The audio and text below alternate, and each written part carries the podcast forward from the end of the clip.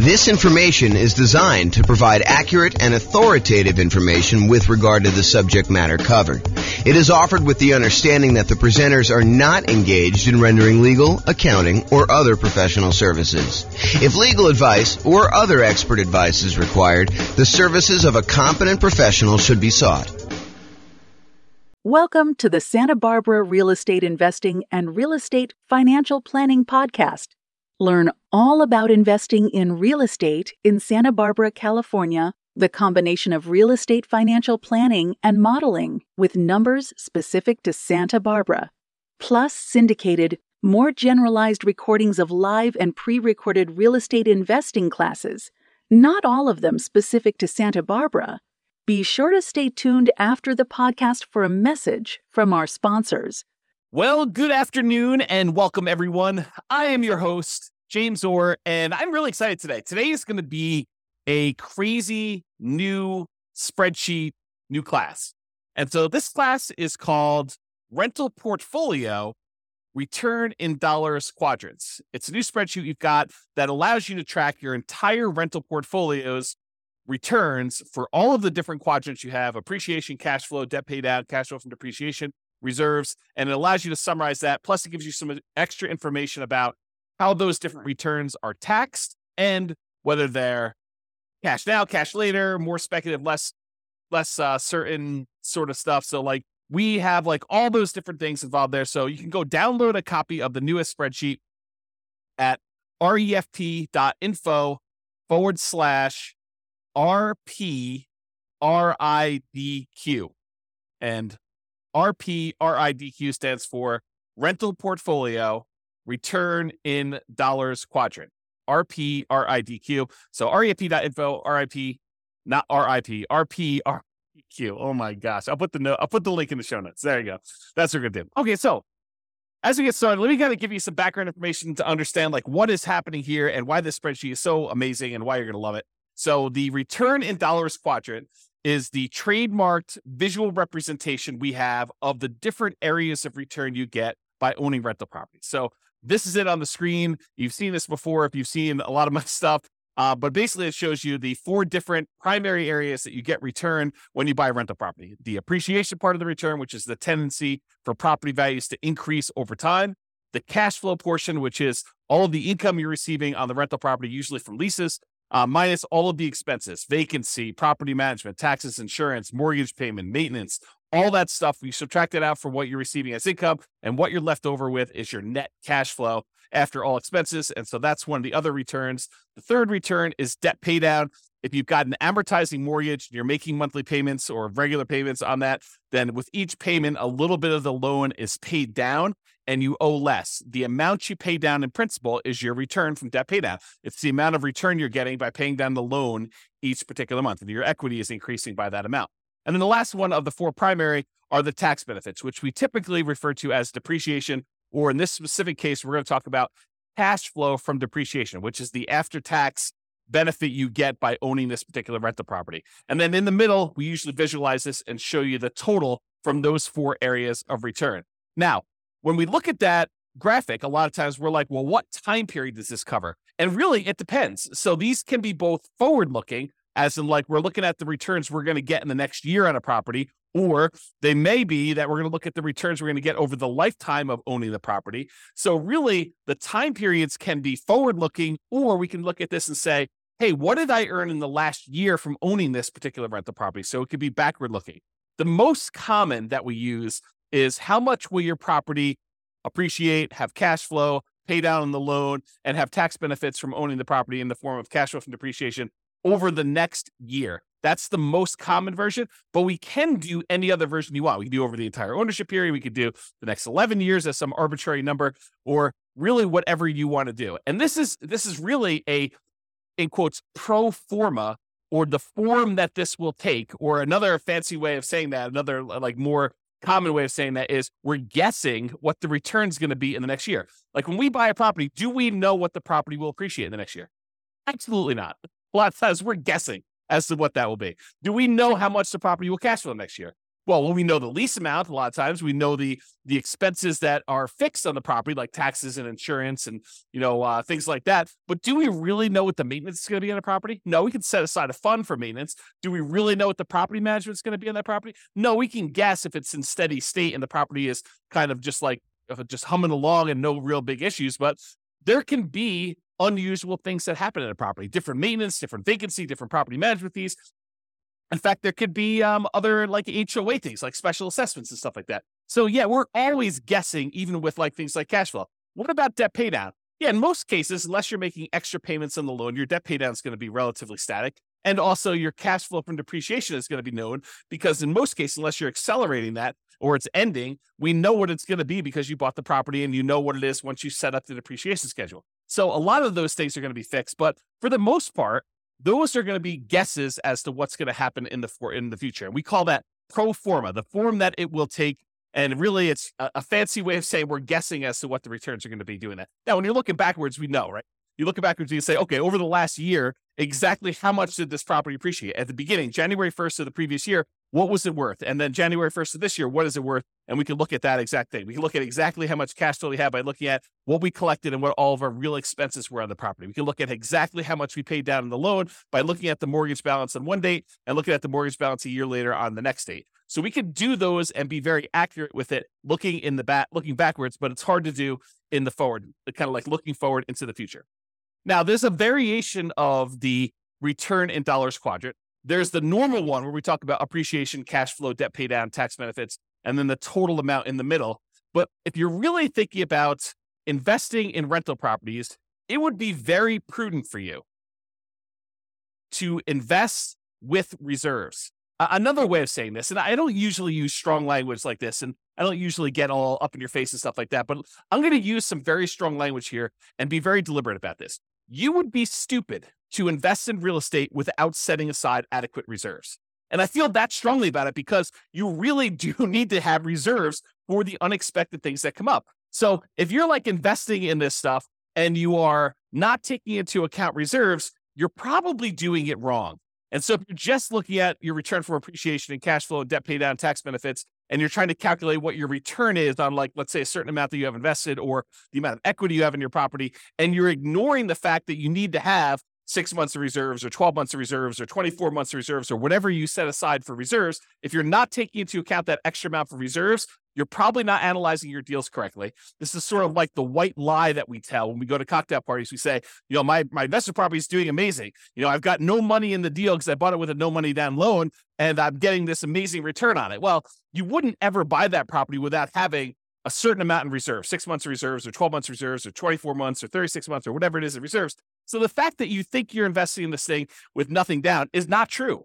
And so that's the lie we tell at cocktail parties about, you know, we're getting this amazing return. Really, we should be including how much we had to invest in the deal and the amount we have to have to invest in reserves to do that. And if we're looking at return on investment, we should include those reserves as part of what we had to invest in order to get the deal. Or if we're looking at it as return on equity, we should include reserves plus the equity we have in the deal as like the return we're getting in order to continue to hold on to that particular property.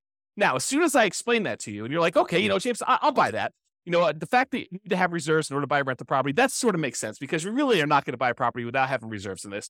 Well, as soon as I tell you that, now you have a certain amount of money you have on reserves. We really should look at what we're earning on those reserves that are sitting on the sideline, whether it's savings accounts or CDs, or if we're going to get really risky and do like stocks or bonds or whatever we're going to do in that thing.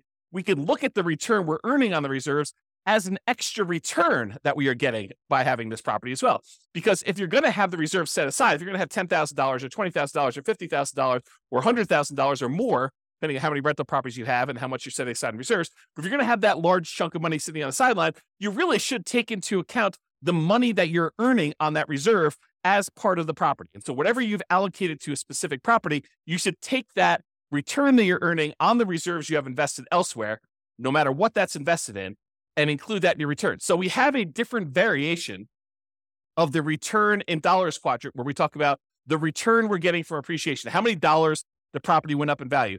The return we're getting from cash flow. How many dollars of cash flow do we get in that next year, as an example? Or how much do we pay down the loan in that year from debt pay down? Or how much we got in cash flow from depreciation? Uh, for owning this particular property. And then, in addition to that, the variation with the one with reserves says how much did we earn on the reserves that we set aside to own this property. And so we have a version of this where we have the four primary returns appreciation, cash flow, debt pay down, tax benefits. And in addition to that, we have an additional one for reserves on the bottom, which is sort of your base of all the things that you kind of need that in order to continue to make this investment elsewhere. And then that gets included in the total as well. So that's why we have a different version for ret- for reserves, and that's why you will see on the spreadsheet there's a section in there for reserves. It's not the amount you have in reserves; it's the return you're earning on the reserves you have set aside in order to own this property. Okay, so there are two flavors of reserves, and this is just sort of like by definition. It's like how we define the kind of return in dollars quadrant plus you know r6 is the six month reserve version and r12 is the 12 month reverse, re- reserve version. But you know you could arbitrarily say hey look you know I- i'm actually going to set aside 24 months of reserves on all my properties and i'm going to keep it into a savings account and which i'm only earning you know 1% or 3% or 4% or whatever you can earn at the time by doing that. The two flavors we have by default are this six months of reserves version which we assume you're keeping in something really really safe like a savings account or a CD or something like that, where you're earning a very small percentage. And we've arbitrarily picked 1% as an example from this.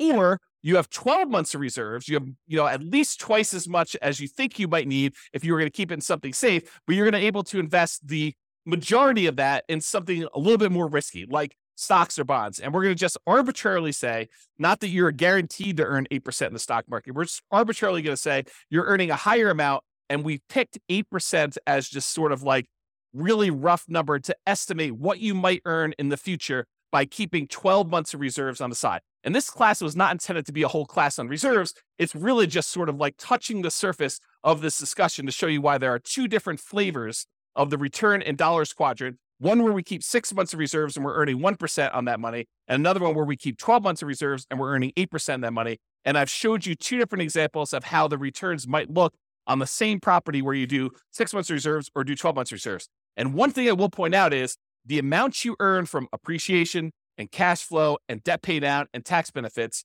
the dollar amount you earn on all those does not change if you have six months of reserves or 12 months reserves. What does change is the amount you earn on the reserves.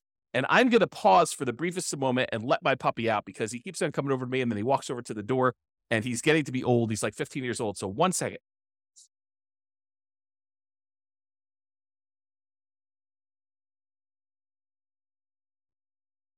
Okay, I'm back. All right, so we just talked about reserves there. So, um, getting back to this return in dollars quadrant sort of idea, you may be familiar with this idea if you've seen any of my classes where I talk about the world's greatest real estate deal analysis spreadsheet. In that spreadsheet, you've seen that when we do the deal analysis, the second chart, the second graphic on the dashboard for doing this is the return in dollars. And we do that for year one. And in that particular chart, I show you what the return in dollars quadrant is, excluding ret- excluding reserves. I show you the each dollar amount of appreciation, cash flow, debt pay down, and uh, cash flow from depreciation. Then I also show you the returns for return in dollars quadrant for R6, which is the six months of reserves earning 1%. And then finally, I show you the RIDQ plus R12 for 12 months reserves at 8%. And I've highlighted those in red there. You can download a copy of the world's greatest real estate deal analysis spreadsheet if you haven't seen it before. Just go to refp.info and you can download a copy. Just put in your email address and they'll email you. The system will automatically email you a copy. It takes a couple minutes to do it, but it's automatic and it'll happen for you there. So really, when you're looking at the spreadsheet, we've got this on there and you're used to seeing it in this form, but we show it in different ways. Sometimes we'll show it as like this graphic, or sometimes we'll show it as a square with, you know, the four different things with the total in the middle. Sometimes we'll add reserves on the bottom. Sometimes we won't. And so you could see all of those on there on the dashboard. If you want to see more than just year one, you can always go to the overrides tab in the spreadsheet. There's more than one tab for the spreadsheet. The first tab is really the dashboard with all the inputs, the most basic inputs that you can do for like 99% of all your deal analysis. You just you kind of use the front page for that. But we show all the details and allow you to override any number at any point in time um, on the overrides tab. And you could see the return in dollars for subsequent years, all the way through, I think, year 40, if I'm not mistaken. So you could see all that on there if you want to go to the overrides. Okay. So that's how you do it. And that's what you normally see if you were looking at one deal that you're analyzing. So if you want to go look at, you know, a particular property that you're considering buying or property that you already own, you want to just run it through the deal analysis spreadsheet, the world's greatest real estate deal analysis spreadsheet, then you can go see that. But what if you want to see all of your properties? What if you wanted to see what you know the return is for appreciation for all the properties you own, or the cash flow for all the properties, or the debt paydown, or the return you're getting on reserves, or the return you're getting from cash flow from depreciation, or what the total amount you're getting for all these are? Well, if you have access to the real estate financial planner software, you can see your entire portfolio starting at any point in time. You can see it from the very beginning when you start analyzing. You can see it 10 years in the future or you know year 17 when you're going to actually uh, retire or you know year 22 when you're going to start collecting your social security. You can look at what your portfolio would look like a snapshot of that um, any point in time using the real estate financial planner software and you can see it in, in kind of like four major views. The first view is you can see it in this sort of like stacked column where each individual property it shows you the breakdown of how much you're getting in appreciation how much you're getting um, from cash flow, how much you're getting in debt pay down, how much you're getting from cash flow from depreciation, how much you're earning in reserves. And it shows you each individual property stacked side by side by side so you can compare them very easily and see what they are. Or you could see any individual property using the more traditional kind of like graphical four quadrant thing with the reserves at the bottom, showing you the total amount and how it breaks down for each one of your um, different returns, the dollar amounts you're earning from each of those. And in addition to that, if you're like, hey, I want to just see one number for my entire portfolio, all the rental properties I own at that given time, we have a version of that return quadrant, return in dollars quadrant, where it sums up all of the appreciation you're getting from all of your properties, all of the cash flow you're receiving for that entire year for all of your properties, all the debt paid down, all of the tax benefits or cash flow from depreciation, all the amount you're earning in reserves for a total amount in total for all of your properties in your portfolio. And then, of course, if you'd rather see it more of like a, a table format, we've got that view as well in the, in the real estate financial planner software. And you can access that. Just go to refp.com or realestatefinancialplanner.com and uh, you can access that software if you have access already. But what if you don't have access to that? Well, that's why we are introducing the rental portfolio return in dollars quadrant spreadsheet. This works in Excel, might work in Google Sheets. I don't know, I didn't test it there. Um, I can't guarantee it might work in whatever the Apple version of uh, Excel is, but I built it in, in Excel and that's what we designed it for. And so I know that it works there. But really, what this does, it allows you to go in here and enter in all your different properties, then write down all the different appreciations you have for each individual property, all the cash flow you're earning from each individual property, all the debt pay down you're estimating you're going to earn for that particular year, all the cash flow from depreciation you're going to get, and how much you're earning on all the different reserves. Then it will total up how much you earn from all of those things by property and give you totals for all the appreciation for all the properties, all the cash flow from all the properties, all the debt pay down, all the cash flow from depreciation, all the reserves, and then the total for everything for all properties as one big number at the end. And in addition to that, we kind of break down, which I'll go over here in some detail here, about when you receive the money and whether it's speculative type of return or a more certain type of return. And I've also added something that I don't think I've added before on any of our spreadsheets. I think this is new. I create so much stuff. Sometimes I forget what I put in other things, but I think this is brand new. Um, when it is taxed, so all the different returns and when they become taxed and how they are taxed, because different returns are treated differently from a tax perspective. And so we'll go and we'll look at all that. But I just want to show you what the spreadsheet is and we'll go over details. So, how do you use this spreadsheet? Super, super easy, super simple. I tried not to make it really complicated. I may in the future combine different spreadsheets and make them all interact and stuff like that. But I wanted to keep this super straightforward for somebody who's just like, I just want to see the return in dollars quadrants. I just want to look at that. So instructions are this. You enter in your property address. You pick a time frame. Usually it's going to be what's going to happen in the next year, but it doesn't have to be. It can be like, hey, what happened last year or what's going to happen for the next 10 years with this property. You decide what period of time you want that to be. And then you enter in your estimated numbers for appreciation, cash flow, debt paydown, cash flow from depreciation, and the amount you expect to earn on your reserves for that particular property. And then you update this as frequently as you desire. So you want to do it once a year, great. You want to do it every month, great. You want to do it every six months, whatever you want to do, it's designed for you to use as a tool, as a little dashboard for you to keep track of how your properties are performing when you do this. Okay. So that's as simple as the instructions are. And then it does some calculations for you and helps you and displays it in a really nice way. So let's just talk briefly about how you're going to calculate some of these things for um, the different things you're going to do there. Let's first talk about appreciation. For putting in the number for appreciation, you enter in your property, you decide you're going to do for the next year in the future. For doing appreciation, you usually take the value of the property and you multiply it by what you're estimating the appreciation rate will be. So, for example, you had a arbitrary number, $250,000 property, and it was expected to appreciate at 3% per year, you take $250,000 and you multiply by 0.03 and you'd get $7,500 is what you expect that property to go up in value in the next year. That's the only way you calculate it. It's really simple to do that. If it's 4%, use times by 0.04. If you think it's only going to go up 1%, you do 0.01. If you think it's going to go down in value, you can multiply it by negative point something. So whatever you want to do, you can do it that way. If you want to get fancy and you're kind of like an advanced Excel person, you could totally use a formula here. You could use equals and then you put the price in there and you multiply it by whatever the percentage you've gotten there is, and it will then calculate what it, what it happens to be. Then at the end of the year, you come back in you write down what the new value is, and you could change the appreciation rate. You just kind of keep, keep updating your formula if you decide to do it that way. That's appreciation. Cash flow. What we usually do for cash flow is you take the estimated cash flow after calculating all your expenses, like, excuse me, vacancy, property taxes and insurance, property management, any any utilities that you're paying as the landlord. You don't include uh, tenant paid utilities, uh, any maintenance on the property, and your mortgage payments if you've got any of those. So, for example, you might have a property that has $200 per month cash flow after all expenses, and you enter that $200 times 12 to get a yearly amount or about $2,400 for the year, as an example here.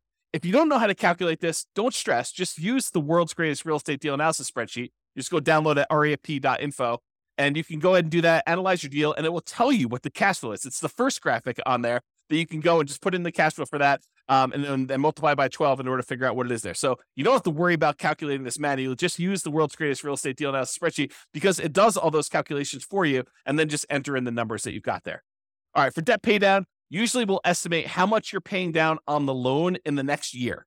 Now, you can estimate this, which is really just an estimate because it's not going to be exact, by looking at the amount of principal paid in the most recent mortgage statement. So you go look at your mortgage statement, it'll say, look, you paid this amount in interest and this amount in principal. Just take the principal amount, multiply by 12, and it will give you an estimate of approximately how much you're going to pay off in the next year on that particular property. Now, if you've got an amortizing loan, this is typically going to be a low, conservative estimate since the amount you do pay on the loan when you have an amortizing loan does tend to increase with each mortgage payment that you make. The more you pay down on the loan, the lower the balance is, the lower the interest that you have to pay on that particular month's uh, payments. And so usually the amount of principal you're paying increases. It goes up with each payment you make. So this is going to be conservatively low.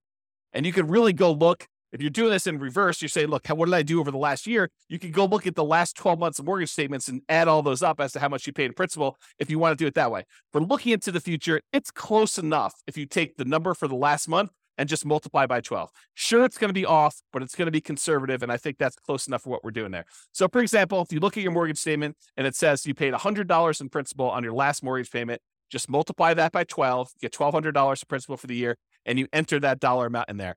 You could, if you were really an advanced Excel user, you could use a formula in here in order to calculate exactly how much your mortgage payments would pay off in a, in a 12 month period. Uh, there is a formula for doing that. I'll, I'll just give you that hint, but you need to be an advanced Excel user to want to go in there and actually set up the formula to do that calculation for you. I will tell you, I personally don't think it's worth the effort because these are all going to be estimates anyway. Is your property really going to go up 3.00000% in the next year. The chance is almost zero that it will go up exactly 3.00000%. It's going to go up a little bit more than 3%. It's going to go up a little bit less than 3%. Might even go down a little bit depending on what the market conditions are doing. So we're guesstimating. We're estimating what this might be in the future anyway. So it doesn't matter if we're like accurate to the, you know, seventh decimal place when we're trying to figure out how much you're getting in debt pay down. And yes, it is going to be conservatively low, but this just gives you a rough idea of approximately how much you're getting on a property when you do this. Okay. All right. The next one is cash flow from depreciation. You can usually find this number on your tax return, or you can estimate it based on how much you paid for the property. This is not intended for me to be like a whole class and how to go calculate cash flow from depreciation. If you don't know how to calculate it, really simple solution. Just go use the world's greatest real estate deal analysis spreadsheet analyze the deal you've got there. It'll actually estimate what your cash flow from depreciation will be based on what you put in there for the deal analysis, the purchase price, and you know, like uh, uh you know, what percentage of the property is land value, what percentage of the, is the building, and what your estimated effective uh, income tax rate is. It'll it'll do a calculation, estimate what your cash flow from depreciation will be, and just use that. Again, estimate is good enough. We're just kind of getting a rough idea from this stuff. So if you are also, if you're doing some type of accelerated depreciation, like you're going to go and itemize, um, you know, make all the different components in your house. You're going to accelerate your depreciation by moving everything forward to improve your cash flow on your particular property in the short term. Then realize that you might need to adjust these numbers to make it more accurate. But just estimate it, get an idea, and then you can go firm those up later if you need to, or go attack your talk to your CPA if you uh, have a CPA doing your taxes for you. So just do that and realize that depreciation goes away after 27 and a half years on residential properties, unless you've accelerated it and you've got to go up even, even faster than that. But in most cases, 27 and a half years, it's going to be zero after that. So if you own the property for more than 27 and a half years, uh, and been renting it out for that period of time, it's going to be zero for your depreciation number. All right. And this is just another note on this estimating and annualizing. You know, how do you estimate things like cash flow when things are changing in the middle of your year? For example, you're doing this analysis in July well, in January, your taxes are probably changing. And there may be a new lease coming on in May, which is going to increase the increase the rents or decrease the rents depending on what's happening in your marketplace and what you were able to get last time. So you're not going to be able to say my cash flow is two hundred dollars a month and multiply by that twelve because it's only an estimate. Because your taxes are going to be different in January, and your uh, you know your your May lease is going to come up, and you know there's all these different things that are happening where things are changing in the math that you're doing to calculate this estimating is okay. Don't stress about this. This isn't like precision forecasting to begin with. You know, your property expenses like maintenance are also likely to change. They're going to be different than what you're estimating anyway. So don't worry about it. Just kind of use some rough numbers. We're trying to get like a ballpark of how well this is doing. Take a month of cash flow, multiply by 12, and consider that good enough. Is it going to be exact? No. Could you take the extra time to make it more exact by going there and say, well, my my taxes are going up in January. Here's what I think they're going to go up to, and so let's go ahead and change you know four months of the time that I'm doing this to be that. And oh yeah, by the way, the lease is going to renew, and I think I'm going to raise the rents by this amount, and going to do that change. And maintenance, I think on a property this year going to be higher because the tenant's been living in the property rough, and so I've got to estimate that. Sure, could you go and do that and make it more accurate? Absolutely. You know, could it be really accurate if you're looking for the last 12 months and kind of doing this in reverse? Absolutely. But for now, just take a number and just estimate and make it accurate. Now, once you got all your properties entered into the spreadsheet, what's great about this is now you can actually look at it and say, okay, where should I put in my effort? Where should I go and apply all the 88 different strategies we've got for improving cash flow on a rental property? And you've got the the kind of like how to improve cash flow uh, 88 strategies all on the screen right now if you're watching the video version of this, and you can see or go listen to all the other classes done on how to improve cash flow. But you can look at the ones where cash flow is struggling and look and focus and say, okay, well, these ones are great. I don't necessarily need to focus on those, or maybe I want to focus on those because those would be the easier ones to improve. But you could decide which ones to focus on and which ones to apply the 88 strategies to.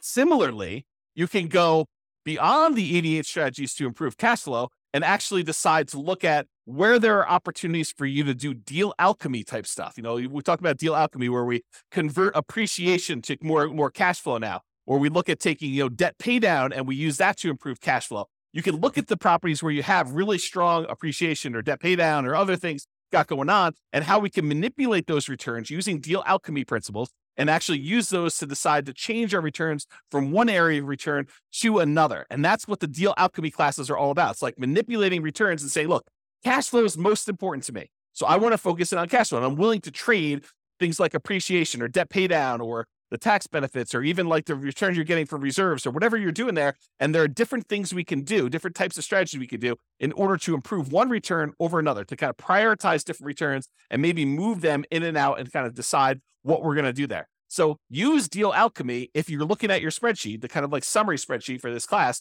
and decide which ones that you want to do. So their entire class on deal alchemy. I'm not going to go into that, but that's how it's work. That that works. All right. This is what I think is a new slide um, how returns are taxed.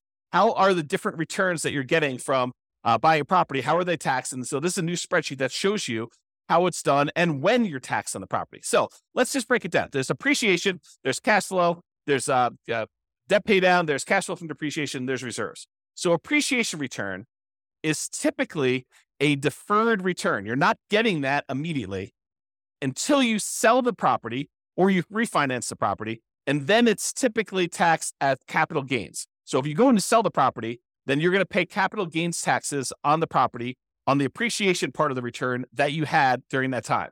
However, there are a lot of caveats to the appreciation one. However, you're taxed on this increased value via increased property taxes immediately. So while we're not paying taxes on the amount that we gained in appreciation in terms of capital gains, because the property value did go up, the property assessor, the tax assessor is going to say, hey, look, this property is worth more. And so because of that, your property taxes are usually going to go up. So we do pay a little bit of an increased tax based on the property value going up in the form of property taxes. But that's not the real big one that gets you when you go and sell a property. And when you refinance a property, you probably don't have to pay the appreciation, the capital gains tax on appreciation. But if you actually go and sell the property, you will, unless you may be able to defer the property taxes, the uh, the taxes, the capital gains taxes on the property uh, when you go and sell it by doing a 1031 tax deferred exchange. It doesn't eliminate your taxes, but it defers them to later. And there are lots of rules and regulations, so it does not class on 1031 exchanges, but really just realize that you can actually defer the capital gains taxes even when you sell the property by doing a 1031 tax deferred exchange. And not only that, but in addition to that, sometimes you can uh, completely eliminate the capital gains taxes due on the property going up in value when you die and you have a reset basis for your heirs. So the property went up in value a million dollars since you owned it, but you then die, you pass on the property to your heirs. Well, now their basis, the amount that they're starting from to figure out how much capital gains they owe, becomes that new million dollar higher valuation, not the one you had before. And so there are no capital gains taxes due on that dollar amount. And there are all sorts of like rules and stuff like that and, and taxes on your estate and everything. I'm not going into that, but realize that this property, the capital gains due on any appreciation gains you have, may be completely eliminated when you die if you have a reset basis for your heirs. Not that that's a good solution for getting rid of the taxes on a particular property. Uh, and if you happen to sell the property in less than a year, the appreciation is typically taxed as ordinary income instead of that long term capital gains that we've been talking about. So there's a lot of like asterisks associated with the appreciation return, but that's the overall idea. It's deferred taxation and it's typically taxed as capital gains with a lot of like asterisk caveats to those things in there. Let's talk about cash flow now. Cash flow, after all your expenses, is typically taxed as ordinary income in the year that you earn it. So the year that you get that cash flow on the property, you're typically paying taxes on it, and it is typically taxed at an ordinary income tax rate. Debt paydown is typically taxed as an ordinary income in the year that you earned it. So the amount that you pay down that loan, that amount is usually taxed. It's, it's some people consider it part of the cash flow number, right? Like the amount of money you're getting minus the expenses, because you can only subtract the interest as an expense. You can't subtract the amount you pay in principal. You can't subtract the full mortgage payment. You can only subtract the interest part of the mortgage payment that you're paying. So the amount that you pay down in principal is actually a weird version of cash flow in in in the sense only of taxation. Okay. So really the amount you pay down in principal on the loan, that is typically taxed as ordinary income in the year that you earned it. Uh, cash flow from depreciation, this is typically applied in the year that you earn it, and it reduces the qualifying ordinary income that you have. So it's a way of reducing the taxes you would need to pay. And there's lots of you know, caveats and, and uh, exceptions and rules related to this. But generally, certain qualifying income can be reduced by the amount of gross depreciation. And if you figure out how much that gross depreciation was, you multiply it by your tax rate, you could find out how much extra money you have in your pocket at the end of the year by not having to pay those taxes in. And that's what we're calling cash flow from depreciation. It's the dollar amount that you didn't have to pay in taxes by owning this rental property. Okay. And so that's how that is taxed. Usually the year it's earned and it's reduces ordinary income. Now, there is a weird thing also about cash flow from depreciation. And that is if you don't take it, they assume that you did take it. So it's not like you could just opt out. And if you don't qualify to take it, in many cases, you can hold that over. You can kind of like um, set it aside and take that deduction later on when you do finally qualify for it. So it's not like once you you can't take it in that year, you lose it. You can actually set it aside and kind of like budget for it. Talk to your CPA or tax advisor about uh, how that works for your specific situation.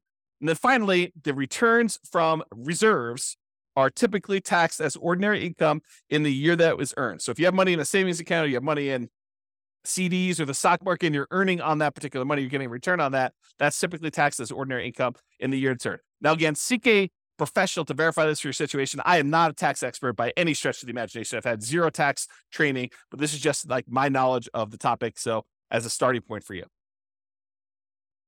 All right. Next two things on the spreadsheet. These are like on the bottom here. You kind of see so Uh, it is the when is this money received?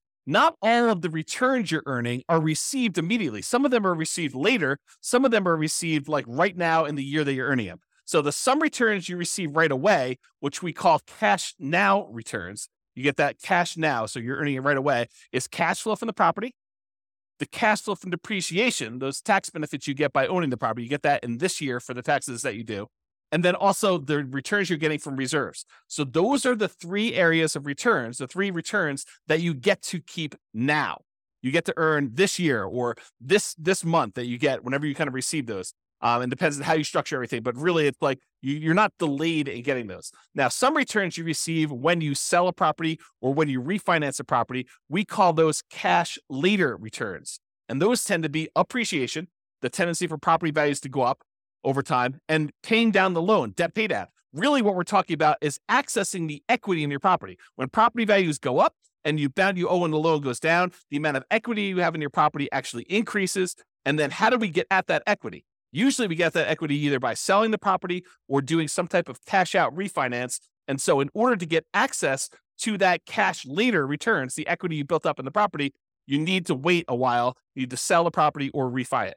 Okay. So that's what when you receive the money. So you can see the total amount for cash flow, total amount for cash flow from depreciation, total amount from reserves, and then it will sum up all those and show you that in this particular example, $12,960 between all three of these returns is how much you're receiving in your returns for cash now. And then a larger amount, a much larger amount, is cash later. This is a lot of times why when people talk about real estate, they refer to it as a wealth building asset because a lot of the returns you're earning are cash later returns. You're not getting this in year one unless you're doing some weird deal alchemy where you're able to move the returns from cash later up into the cash now. That's part of what's happening with deal alchemy. You're manipulating the returns like appreciation and debt paydown, and you're deciding to move it into returns like you know uh, cash flow.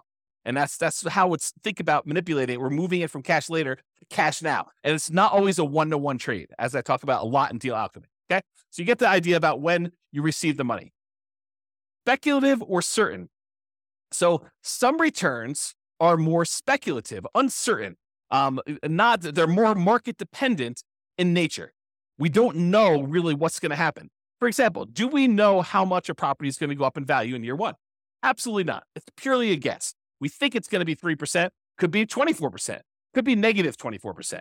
We really don't know. We have a tendency to think that over a very long period of time, real estate tends to appreciate about 3% a year nationwide. Lots of different exceptions to that, lots of different market conditions happening. And so, really, uh, the appreciation return is very speculative or uncertain in nature. We really don't know what's going to happen. And to a similar degree, cash flow is also more speculative and less certain. A lot of people think, I know, I've got a fixed lease. You know, I'm definitely going to get at least $200 a month in this particular property. And that's a pretty certain thing. Oh, no, no, no, no. That is definitely not true.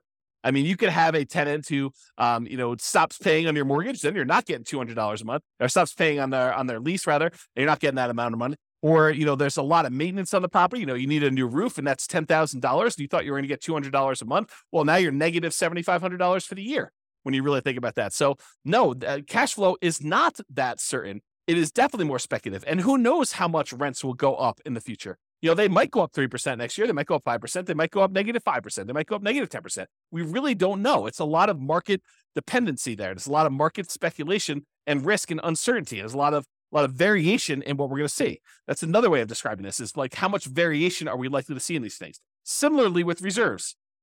Sure, you could go and invest your reserves in like a CD where you get a guaranteed, you know, 1% return on your money by having the CD. And in that case, I could probably make an argument to even move this from more speculative, less certain to less speculative and more certain in terms of reserves. But if you're taking this money and you're investing in something like bonds or um, to a greater degree the stock market or crypto or anything crazy like that, where you're going to actually get a much wider variance of different returns you might get, it is definitely more speculative and less certain the return you're getting there. So the returns that we think of as more speculative in nature, market dependent, and uncertain are appreciation, cash flow, and depending on what you're investing in with your reserves, the reserves. Okay. And then we add up those three and we show you the total amount of the more speculative, less certain re- returns you're earning are $80,781 is like um, based on the spreadsheet with the example numbers, which you should just write over and replace. I put sample numbers in there so you can see how it works, but the idea is just overwrite them with your own stuff.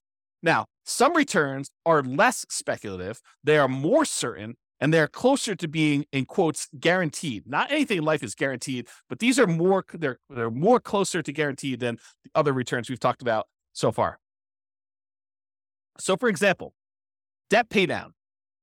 The amount you pay down on a loan is contractually determined. So when you get your mortgage on a property, you're agreeing to pay, you know, 360 payments over this time period of this amount. And then you can go look at, well, in payment number one, this amount of principal is being paid off in payment number one. If I make the payment in payment number two on time, then this amount is being paid off and payment number three. And so it's pretty much locked in as to what you're going to get. It doesn't matter if property values go up or property values go down or rents go up or rents go down. If you make that mortgage payment as agreed, you're going to get this return from debt paydown.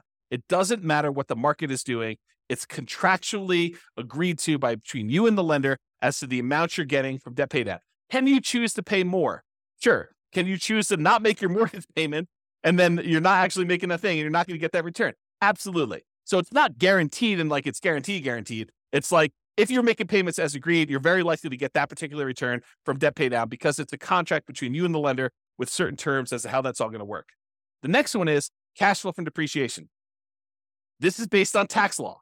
So if you buy a property and the value of the land is subtracted out, and you just have the value of the building and you divide by 27 and a half years, that is the dollar amount of gross depreciation you are likely to get by owning that particular rental property. It doesn't matter if the market is up, doesn't matter if the market is down, unless they change the tax law and it is retroactive so that it changes like things you had placed from before, you are getting this return from cash flow from depreciation. So that is why it's less speculative and more certain. And we already talked about this example, but if you're investing your reserves in something, it can move from being more speculative, less certain, like if you're investing in stocks, or it could be less speculative, more certain if you're investing in something with like a fixed, quote, guaranteed rate of return, like a CD. Okay. And so that's why that can move back and forth.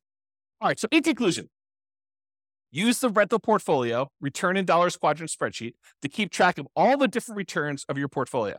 This will break them out really nice, make it very clear as to where all your returns are coming from. Use it to apply cash flow improving strategies and any deal alchemy principles that you want to do to manipulate and improve different parts of returns or move them back and forth between where they are. Or use it to better understand the tax implications of different parts of returns understand like when things are taxed and how they are taxed and decide to do tax planning and understanding like what the implications are the different types of returns and when you're earning them and when they actually get applied. And then use it to better understand when you receive your returns whether it's cash now or cash later and then use it to better understand the speculative certain nature of different returns which ones are really market dependent and are likely to be wide variance and which ones are more consistent more solid and less likely to change over time, like you know the debt pay down portion and your cash flow from depreciation as examples there. So that's all I got. Hopefully you like the new spreadsheet. Hopefully you like the new class. Let me know. Go ahead and use it, download it, and uh, we'll go from there. This has been James Orr. Have a great day, everybody. Bye bye for now. With home prices up, mortgage interest rates up, and rents up, but not quite enough to counteract the higher prices and interest rates. Cash flow on rental properties in Santa Barbara is harder than ever. Book a call with the Real Estate Financial Planner to apply our proprietary 88 strategies to improve cash flow on your rentals. See the show notes for a link to schedule your call and improve your cash flow today. If you're a real estate agent, lender, or professional in Santa Barbara that wants to help our real estate investor listeners, consider reaching out to learn about collaboration opportunities with this podcast We'd love to add more value to our listeners by having you assist our investors buy, sell, and finance their real estate investments. See the show notes to schedule a call to discuss collaboration opportunities.